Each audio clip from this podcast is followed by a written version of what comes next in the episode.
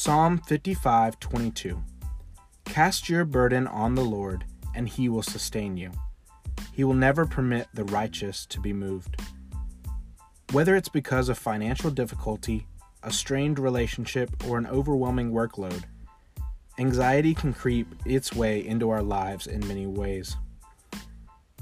It could just be a general feeling of uneasiness throughout the day, a restless night with no sleep, or a full fledged anxiety attack. If you're a Christian dealing with anxiety, one of the first things that you might feel is guilt. Should I be feeling this way if I am truly a Christian? Is a thought that might enter your mind often.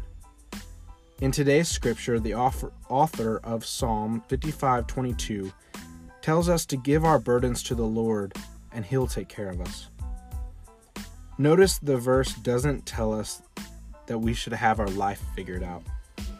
It doesn't say we'll never experience anxiety.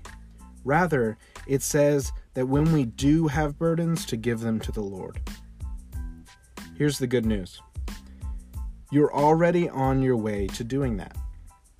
By listening to this podcast, you're acknowledging that you can't beat your anxiety on your own, but rather you need to help, you need the help of your Heavenly Father.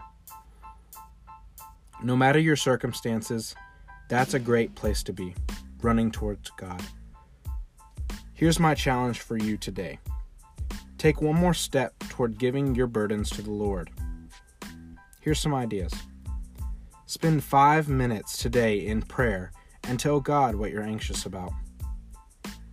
Journal about how you feel and how it's affecting you.